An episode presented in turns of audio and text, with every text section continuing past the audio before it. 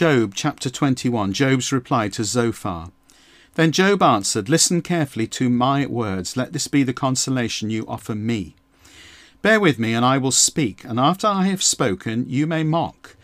Is my complaint against a man? If so, why should I not be impatient? Look at me and be appalled. Put your hands over your mouths. For when I think about this, I am terrified, and my body feels a shudder the wicked prosper. Why do the wicked go on living, grow old, even increase in power? Their children are firmly established in their presence, their offspring before their eyes.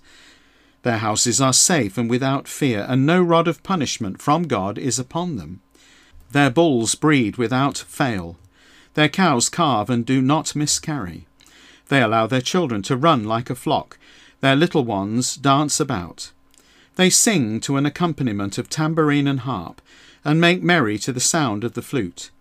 They live out their years in prosperity and go down to the grave in peace. So they say to God, Turn away from us. We do not want to know your ways. Who is the Almighty, that we should serve him? What should we gain if we are to pray to him? But their prosperity is not their own doing. The counsel of the wicked is far from me. How often do the wicked suffer? How often is the lamp of the wicked extinguished? How often does their misfortune come upon them? How often does God apportion pain to them in his anger? How often are they like straw before the wind, and like chaff swept away by a whirlwind? You may say, God stores up a man's punishment for his children. Instead, let him repay the man himself, so that he may be humbled. Let his own eyes see his destruction. Let him drink of the anger of the Almighty. For what is his interest in his home after his death, when the number of his months has been broken off? Can anyone teach God's knowledge, since he judges those who are on high? Death levels everything. One man dies in his full vigour, completely secure and prosperous, his body well nourished, and the marrow of his bones moist and another man dies in bitterness of soul, never having tasted anything good. Together they lie down in the dust, and worms cover them both. Futile words, deceptive answers. Yes, I know what you are thinking, the schemes by which you would wrong me. For they say, Where now is the nobleman's house? And where are the tents in which the wicked lived? Have you never questioned those who travel the roads? Do you not recognize their accounts? That the evil man is spared from the day of his misfortune, and that he is delivered from the day of God's wrath. No one denounces his conduct to his face, no one repays him for what he has done. And when he is carried to the tombs, and watch is kept over the funeral mound, the clods of the torrent valley are sweet to him, Behind him everybody follows in procession, and before him goes a countless throng. So how can you console me with your futile words? Nothing is left of your answers but deception. Job chapter 22 Eliphaz's third speech. Then Eliphaz the Temanite answered, Is it to God that a strong man is of benefit? Is it to him that even a wise man is profitable? Is it of any special benefit to the Almighty that you should be righteous, or is it any gain to him that you make your ways blameless? It is because of your piety that he rebukes you and goes to judgment with you. Is not your wickedness great, and is there no end to your iniquity? For you took pledges from your brothers for no reason, and you stripped the clothing from the naked. You gave the weary no water to drink, and from the hungry you withheld food. Although you were a powerful man owning land, an honoured man living on it, you sent widows away empty handed, and the arms of orphans you crushed. This is why snares surround you, and why sudden fear terrifies you. Why is it so dark you cannot see, and why a flood of water covers you? Is not God on high in heaven? And so the lofty stars, how high are they? But you have said, what does God know? Does he judge through such deep darkness? Thick clouds are a veil for him, so he does not see us, and he goes back and forth in the vault of heaven. You will keep to the old path that evil men have walked.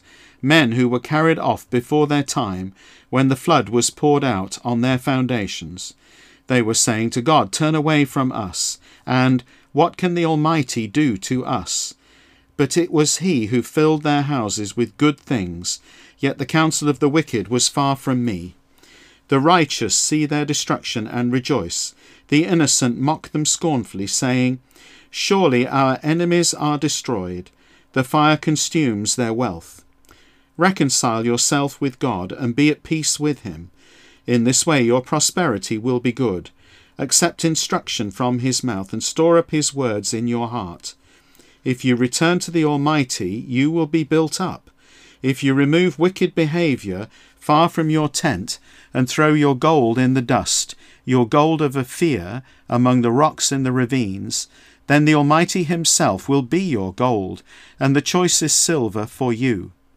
Surely then you will delight yourself in the Almighty, and will lift up your face toward God.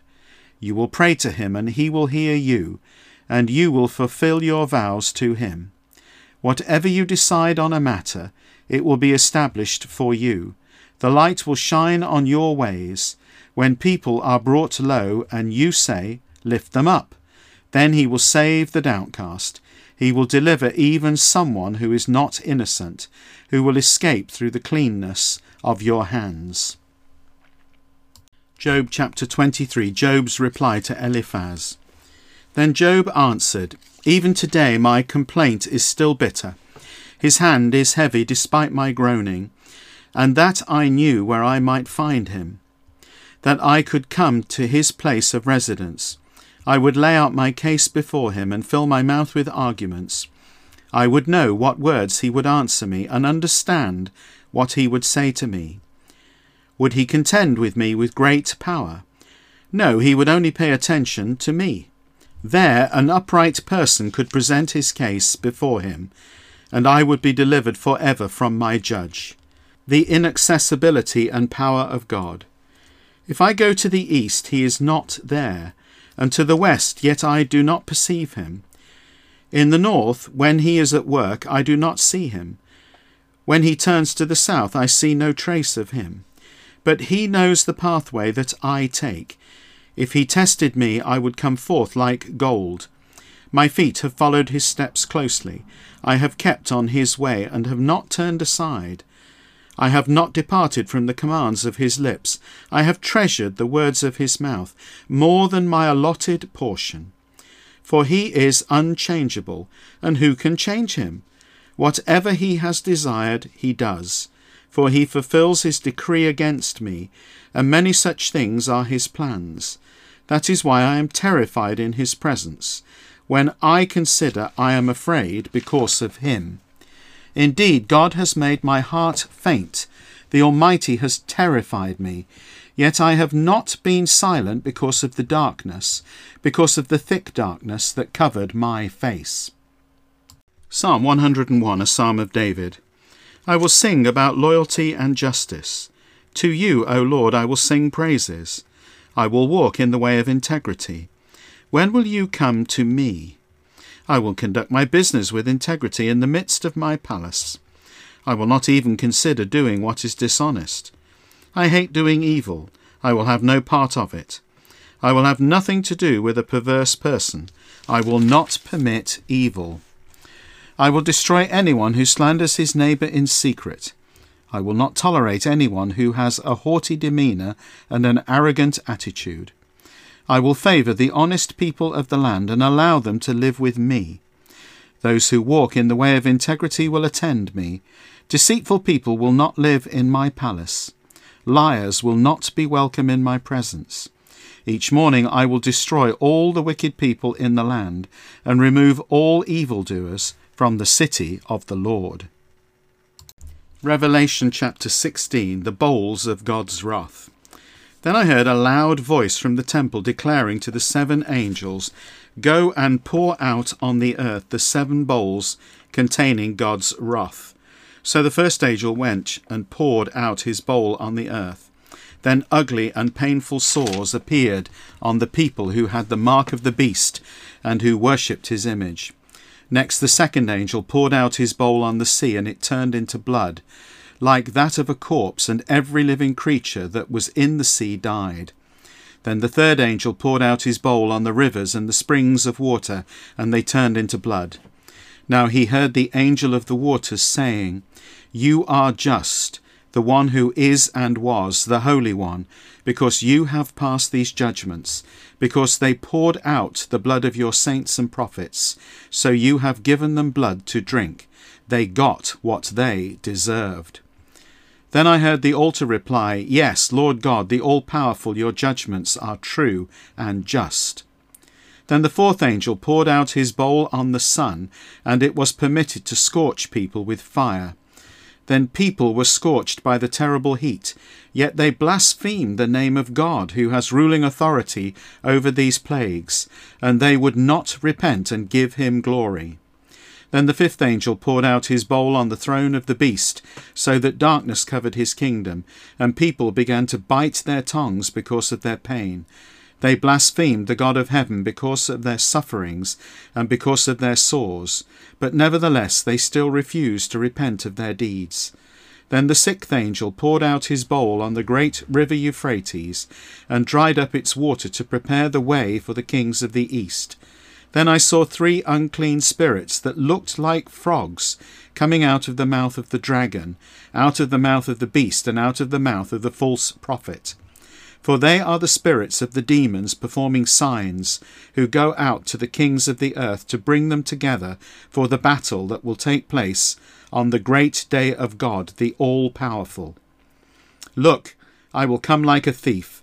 Blessed is the one who stays alert and does not lose his clothes, so that he will not have to walk around naked and his shameful condition be seen. Now the spirits gathered the kings and their armies to the place that is called Armageddon in Hebrew. Finally, the seventh angel poured out his bowl into the air, and a loud voice came out of the temple from the throne, saying, It is done. Then there were flashes of lightning, roaring, and crashes of thunder, and there was a tremendous earthquake, an earthquake unequalled since humanity had been on the earth. So tremendous was that earthquake. The great city was split into three parts, and the cities of the nations collapsed. So Babylon the Great was remembered before God, and was given the cup filled with the wine made of God's furious wrath. Every island fled away, and no mountains could be found, and gigantic hailstones, weighing about one hundred pounds each, fell from heaven on people. But they blasphemed God because of the plague of hail, since it was so horrendous.